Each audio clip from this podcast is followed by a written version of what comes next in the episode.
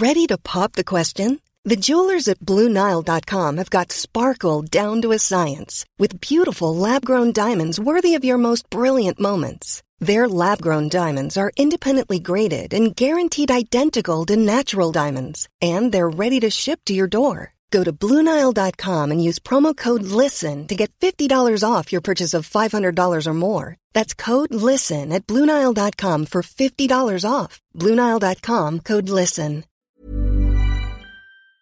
My business used to be weighed down by the complexities of in person payments.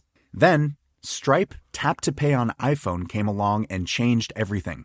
With Stripe, I streamlined my payment process effortlessly. No more juggling different methods. Just a simple tap on my iPhone, and transactions are complete. What's truly remarkable is how Stripe caters to all my customers' preferences. Whether they're using cards, Apple Pay, or other digital wallets, Stripe ensures a smooth checkout experience every time.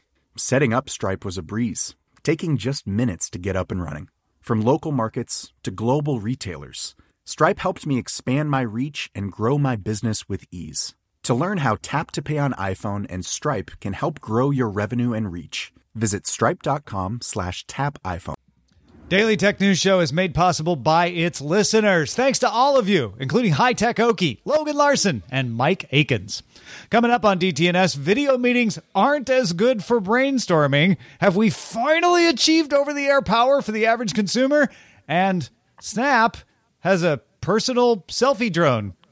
They, they called it Pixy. Hey, Pixy, take a selfie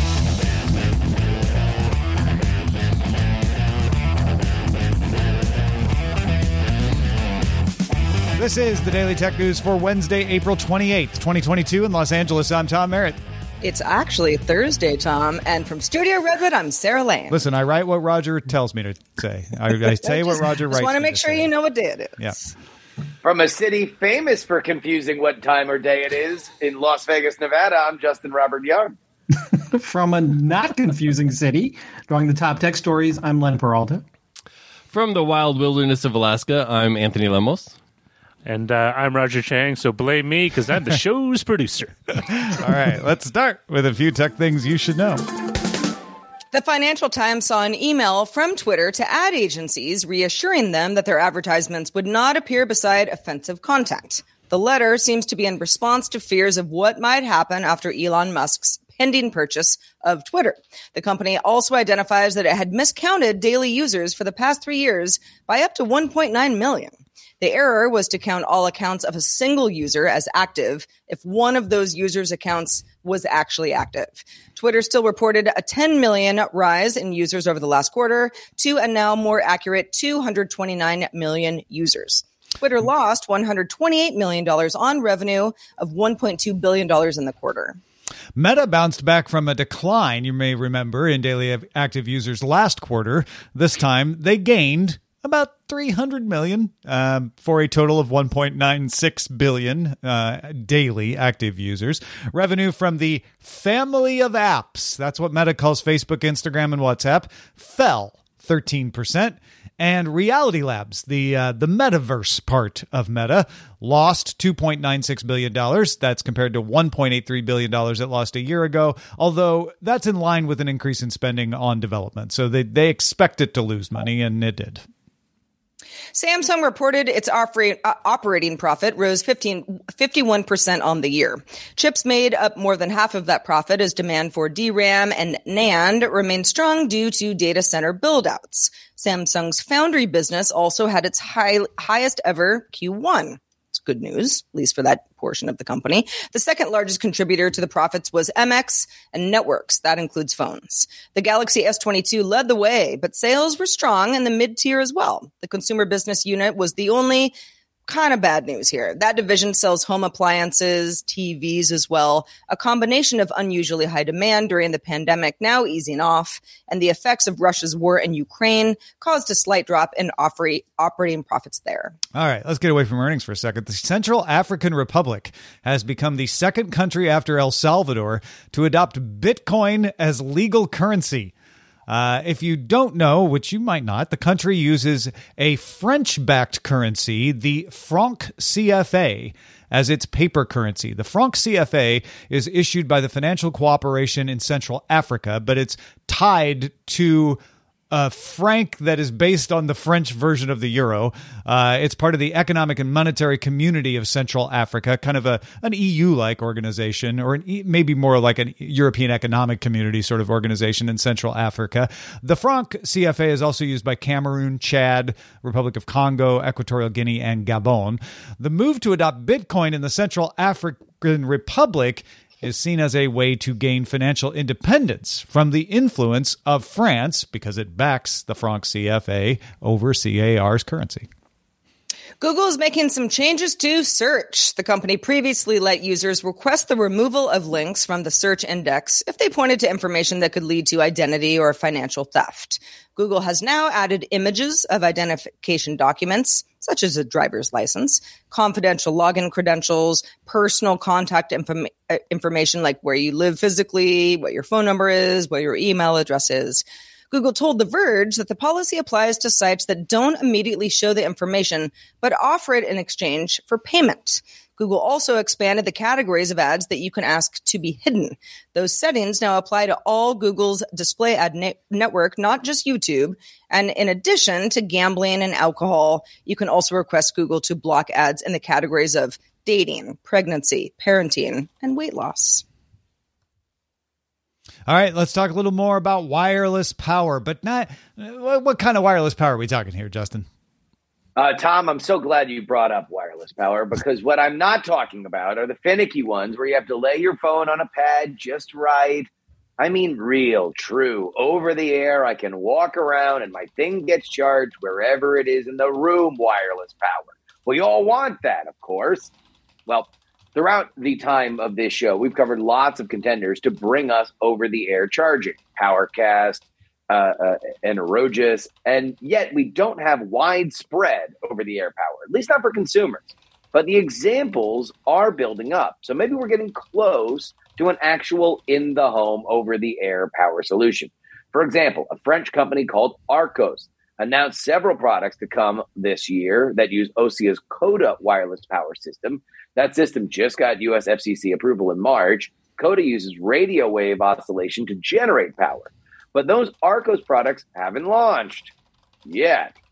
Maybe Belkin, a big name when it comes to charging, can beat them to the punch. Belkin announced their partnership with Wi-Charge. The Wi-Charge system uses infrared beams to send up to one watt of power within a 40 foot range. The device needs to be in sight of the ceiling based transmitter. And don't worry, you're not going to get cooked. The transmitter will only shine when a device needs charging and direct the beam at the device. This system could be good for devices that spend a lot of time in standby mode, like doorbells, locks, sensors, and the like. Wi-Charge says it and Belkin both plan to release a product with the tech sometime this year. Belkin isn't saying what its product is, but Wi-Charge calls a specific center stage product. And Belkin would only confirm that it signed an R&D deal with Wi-Charge, telling TechCrunch, quote, we only launch products when we confirm technical feasibility backed by deep consumer insights. Uh, I want, I want, I want this. I, I do. um, and we have Nick with a C joking in the chat room. He's like, ah, I don't want the cancer it'll give me. Uh, and I know Nick knows this, but uh, it does not give you cancer. It's no different in one sense to Wi Fi, the, the, the one that, that comes from Ossia, or light. in the other sense, which is Yeah. what for red one is. Uh, so sure, any any of those could give you cancer if, if if improperly used, but they, they should be properly used. My question is why these haven't yet been in put anywhere outside of an enterprise situation or factory situation, which seems to be cost. In, in a factory Yeah. situation, if you have thousands of devices to charge, sure, Walmart on one of its big warehouse floors is using Ossia because it's they can they can pay that money and it's worth it for them. But in the home, we we don't want to pay huge amounts of money because we only have a few devices to charge, relatively speaking. And and in general, the batteries are big enough that you only have to charge them a little bit, and you can do it overnight. Yeah, yeah. I mean, one of the things that you mentioned, Justin, was like, I don't know, like a like a like a, a door lock. And turns out, just this morning, I had to deal with a dead uh, keypad door lock that uh, a bunch of Airbnb people were extremely upset uh, was not working.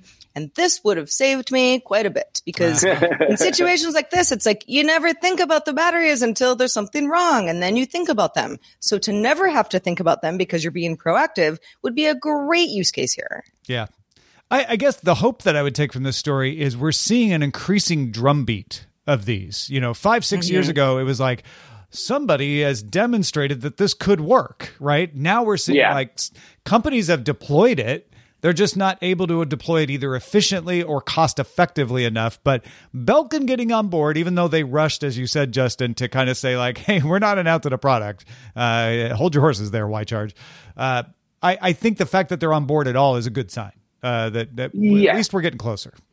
Well, they're going to have to be in that in that in that market. Uh, the big question here is what is the price to, for the consumer, and also how much power it really delivers. Because Mm-hmm. Yeah, if yeah. it's very One very slow, like a lot of these. Qi charging uh, stations are, then you know.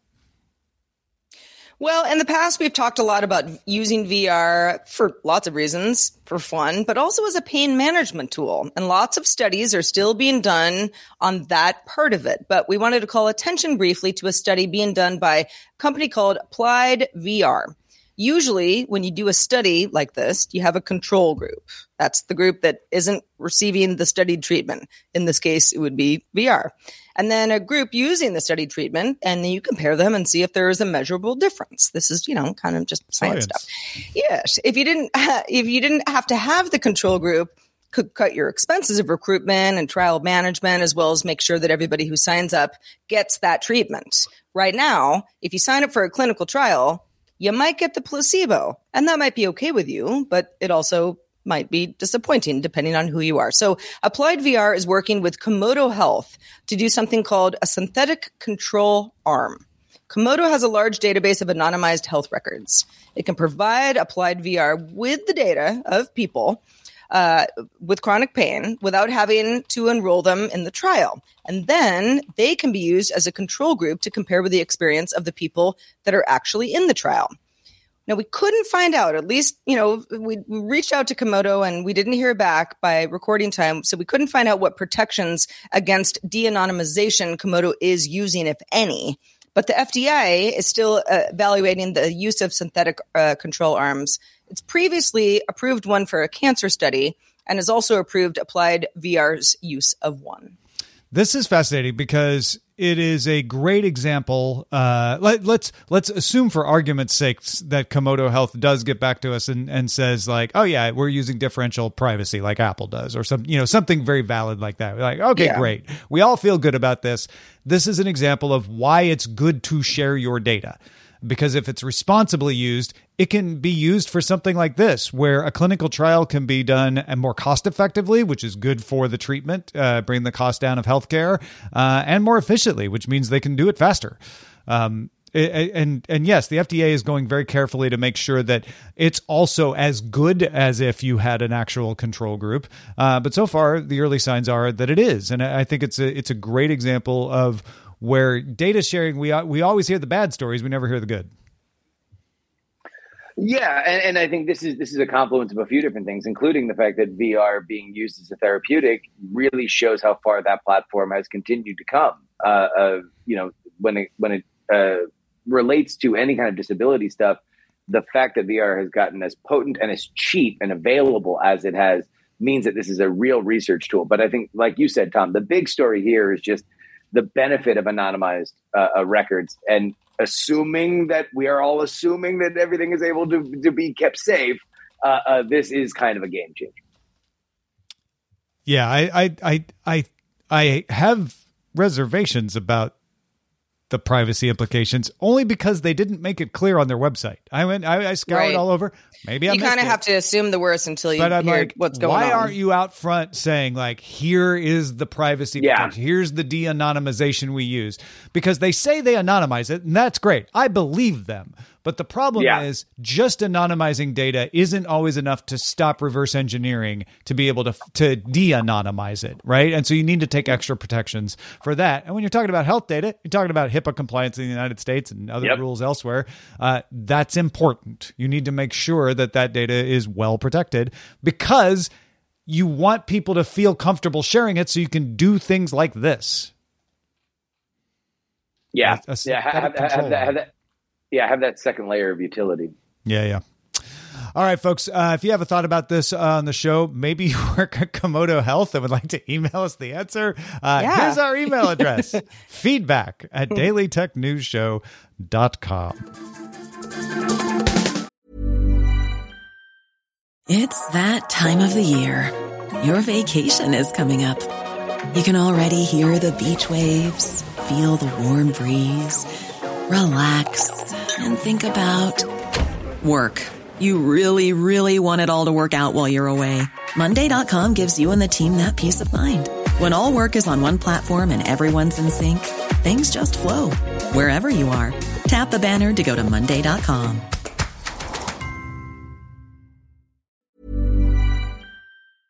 My business used to be weighed down by the complexities of in person payments.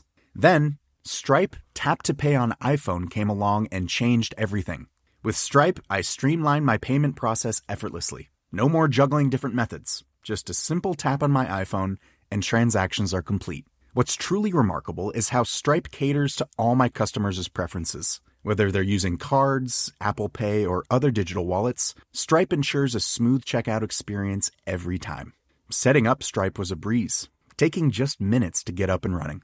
From local markets to global retailers, Stripe helped me expand my reach and grow my business with ease. To learn how Tap to Pay on iPhone and Stripe can help grow your revenue and reach, visit stripe.com slash tap iPhone. The Claude 3 model family from Anthropic is your one stop shop for enterprise AI.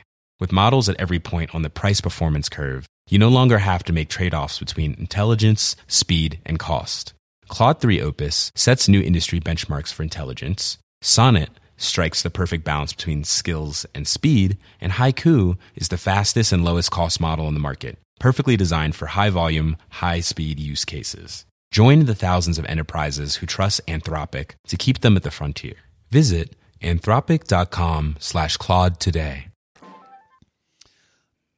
Uh, psychology scientists at Columbia University published a study in Nature looking at the impact of video meetings on creativity versus having a meeting in person. The study observed 745 pairs of engineers across Portugal, Israel, Finland, Hungary, and India. They asked them to come up with creative ideas. They gave them a frisbee or some bubble wrap and said, Come up with some ideas of what we could do with these, make new products. Meetings held with the participants in the same room generated about 17% more ideas than the meetings held on WebEx, which is about an extra idea per meeting on average. One of the study's authors, uh, Dr. Melanie Brucks, tested for connectedness, social connectedness, and it's all detailed in the paper how you test for that. Found that people in the video calls were just as connected with each other as the people who met in person. So it wasn't like the, there was too much distance for them to get each other. Uh, she also tracked eye movements and found that people in the same room looked away from each other more often than people on video who tried to maintain eye contact. On video, you want to people to think you're paying attention, so you try to look at them. In person, it's kind of impolite to stare. Uh, we it's fairly well established that we vo- we vote we devote a lot of attention to faces. Our brains just do that but we don't like to stare at someone when we're in the same room at them all the time. So it's possible that people on video are using more of their brain power to process faces because they're forcing themselves to look at them, leaving less room for creative thinking. Remote meetings do work well for the less creative parts of the process. Uh, while the remote teams generated fewer and less creative ideas, they picked the best options out of the ones they developed. And the way they tested for this is the ideas were all evaluated by a team of outside experts, uh, people that were not part of the team. And the remote engineers tended to pick the better option from the ones they came up with slightly more often than the in person teams. So the remote meetings were focused, they were just a little too focused to be creative. Uh, so, anyway, uh, as a result of this meeting, Dr. Brucks now turns off her camera on Zoom when she's brainstorming to just kind of make sure that she's not focusing too much on the other person's face. I mean, it is, uh, we're all doing the show remotely and, and we have for many years and we're all pretty used to it. But there are other projects that I do where some of my in person work had had to be remote because of the pandemic. and and and is to this day and we've all adjusted but i have definitely noticed some nuanced stuff as far as communication goes that really that really speaks to everything that you've just laid out, Tom. What what I think is interesting about this is, well, first of all, the eye contact thing is so true. I mean, yeah, you can't just stare at somebody in a meeting. Like they'd be like, "What are you doing?" After a while, like, "Why do you keep looking at me? What do you want me to say?" Uh, but but when you're you know staring you know uh, face forward on uh, on a video call you're not really looking into someone's soul in the same way. Maybe you are, but they they may not feel that way. What I thought what I thought was the biggest takeaway though from this is yeah, fewer creative ideas, but actually the best ideas were generated over over the video chat experiment. And maybe that maybe there's just a little bit that happens in a humans physically together in a conference room or or or the like that once taken away gets people a little bit more focused. Well, it made me think, okay, turn off the camera for the brainstorming and then turn the camera back on when it's time to figure out which of the ideas you're actually going to do, right? Yeah. Well, I think that there's also a lot that sort of goes into the mainstream uh, uh, space that these kind of video conferences have in our lives right now, up to and including the idea that when we are looking dead into that camera, we may or may not be looking in in the faces of the people that we are talking to. We might be looking at ourselves, right? Mm-hmm. Like there, Yeah, there's a too. lot that happens when it comes to this this one unbroken eye contact thing. You are right that it signals I'm paying attention and I'm alert. Somebody that's constantly looking off camera is giving signals that they they might not otherwise uh, uh, have have uh, on their mind. Like for example, normally in my office, I have a big monitor, and then I have the camera that is on my MacBook for which I am running everything. Uh, I've learned that I can't look at the people on my gigantic monitor, which is a lot cooler, because that's rude. I'm I'm looking off to the side and not connecting with them. That being said, there is obviously something different with the the kind of uh, uh, uh, scrambling desire when somebody is in person to get something done. There is an immediacy that happens that whether it be cultural or physiological, I, I, don't think can be denied in terms of the volume of like, let's just get something done. Let's stick something to the wall and, and go from there. As for the fidelity of those ideas, I don't think that that's something that we could reasonably determine in, in one study, no matter how comprehensive this was. Yeah, and it was a slight uh, amount of favor for the the video meeting. So it's the kind of thing that you could do the study again, and it might go the other way. Yeah, it was pretty close to even, though. It was she wasn't trying to say in the study, neither one of them were trying to say in the study that that video meetings were better for selection. It was just like you know, Yeah. we didn't see a difference. In fact, we saw it slightly tilting this way, at least this time when we looked. I'd like to know what uh, the creative ideas for using a frisbee and or bubble wrap would You be. read. You should read the uh, the article. There's the the actual journal article has some of them uh, listed. I actually I already did, but I figured some other people were like, hmm, "That sounds kind of cool." Yeah, what they come up with? Yeah. yeah. It'll be in our show notes. But uh, yeah, I, I don't I don't know. I I think probably because it has been something I I I, I had no control over for for for the better part of two and a half years now. Um, I I'm pretty pro video call as long as we're all we're all there. Everybody's alert, taking notes, doing the things, making our talking points. But I can see where this is going to continue to be an issue, uh, especially since some people are going back into in-person work. Some people are trying to figure out when that is necessary and when it isn't, and and how that how that relates to productivity. Yeah, I think it's important to remember that the study didn't say brainstorming was awful over video meeting. No. It said it was 17% less creative.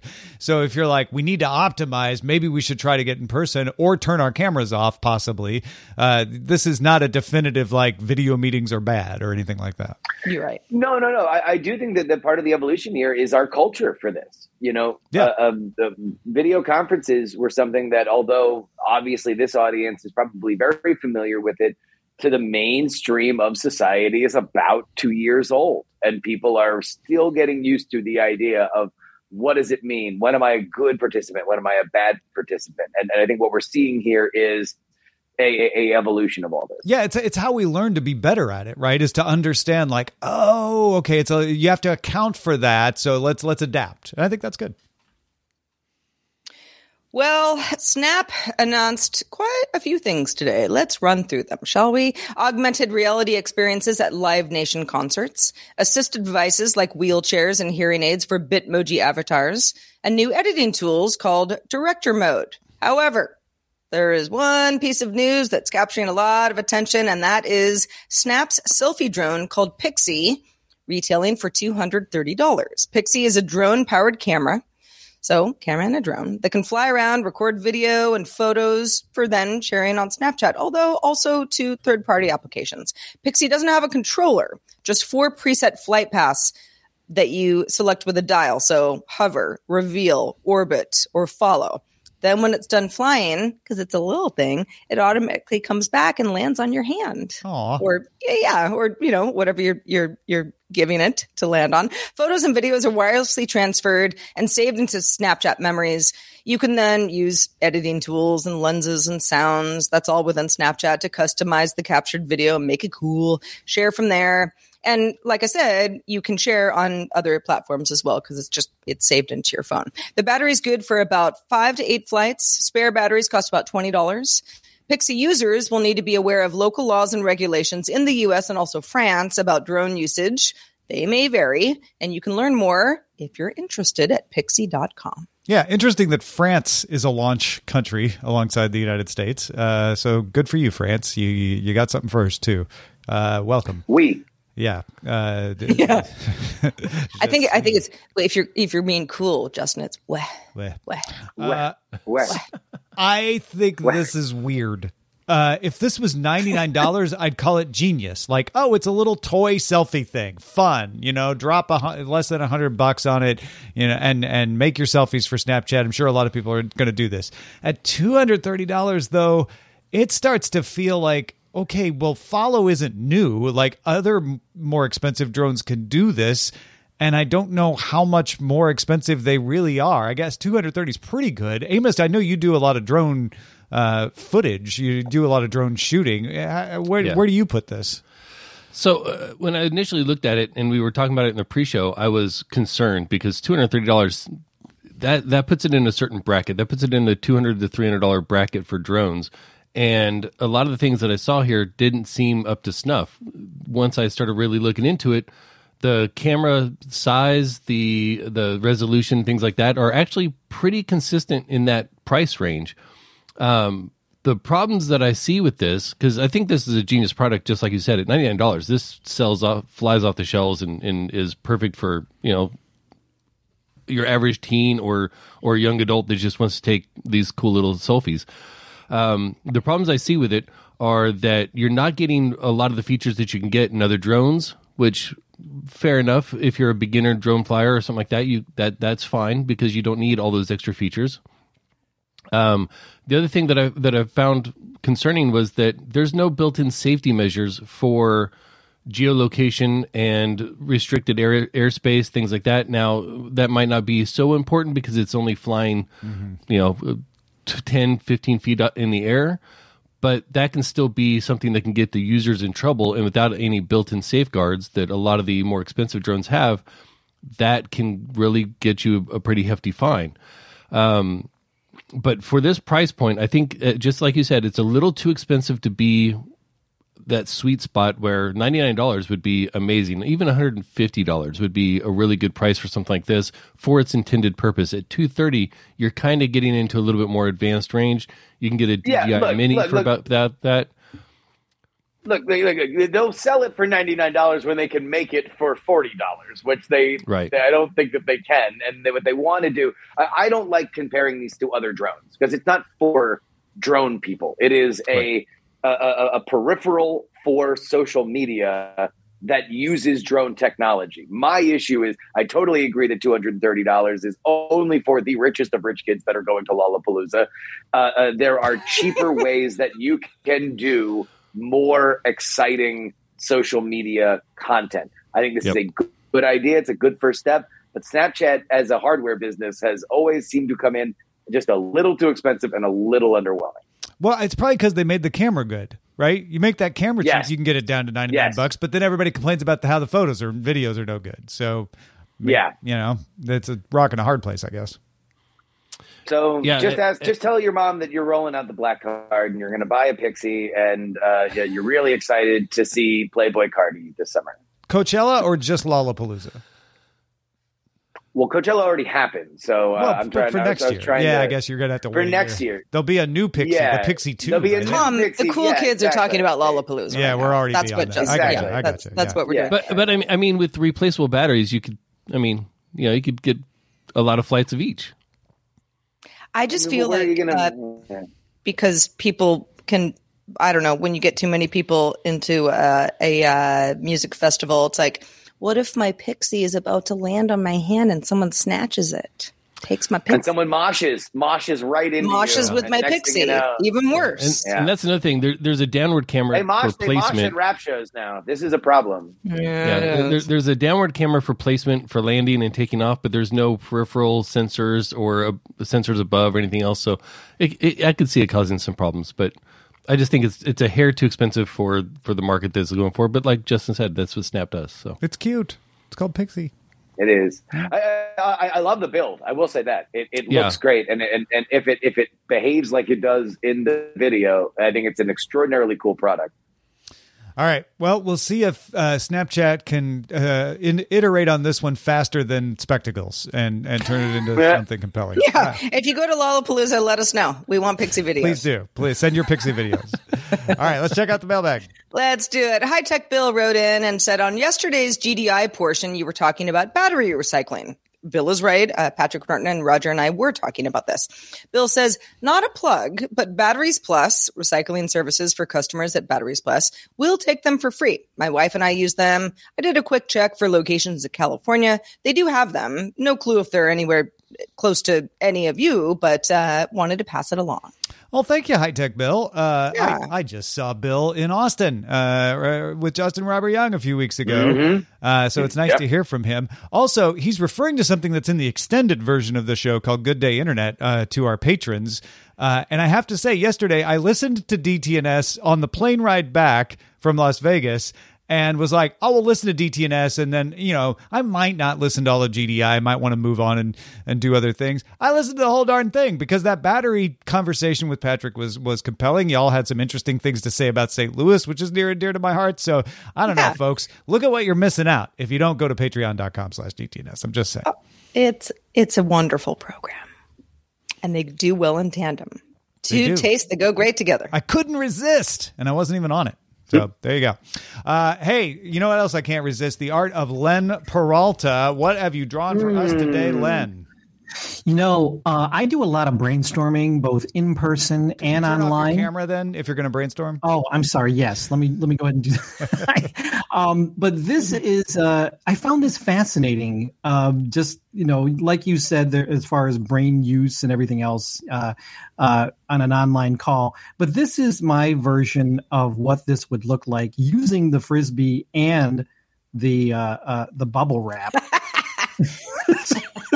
this guy here, Jerry, is saying uh, frisbee's bubble wrap can't come up ideas. You also beautiful eyes transfixed, and of course everybody on the call is like Jerry, you're on mute. Jerry, you're muted. Jerry, Yeah. Jerry, you're muted. Ah, too real, too real. This Len. is the reality, right? Um, this image is available right now over at my Patreon, patreon.com forward slash Len. You can, if you're a backer, you can get it right now. Or if you're old school and like to spend money, go to lenperaltastore.com where uh, you can also get uh, some other commissions or some other great art. So check it out, lenperaltastore.com. good stuff, Len. As always, also good stuff from you, Justin Robert Young. Let folks know what. Uh, I I know you're remote today. What have you been doing last week?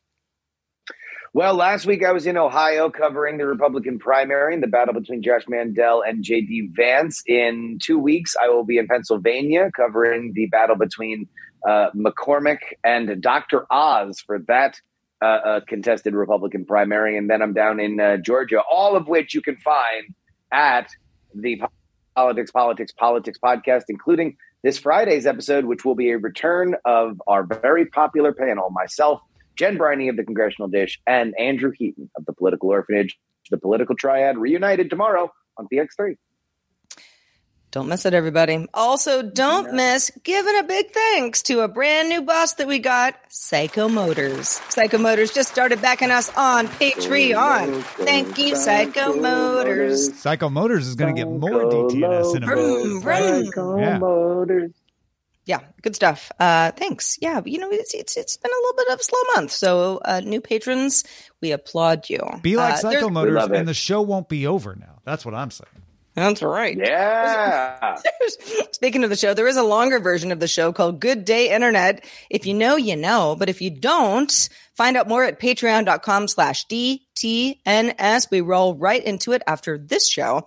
But just a reminder, we're live Monday through Friday on DTNS at 4 p.m. Eastern, 2000 UTC. Find out more at dailytechnewsshow.com slash live. And we're back doing it all again tomorrow with our guest, Terrence Gaines. Back to you then.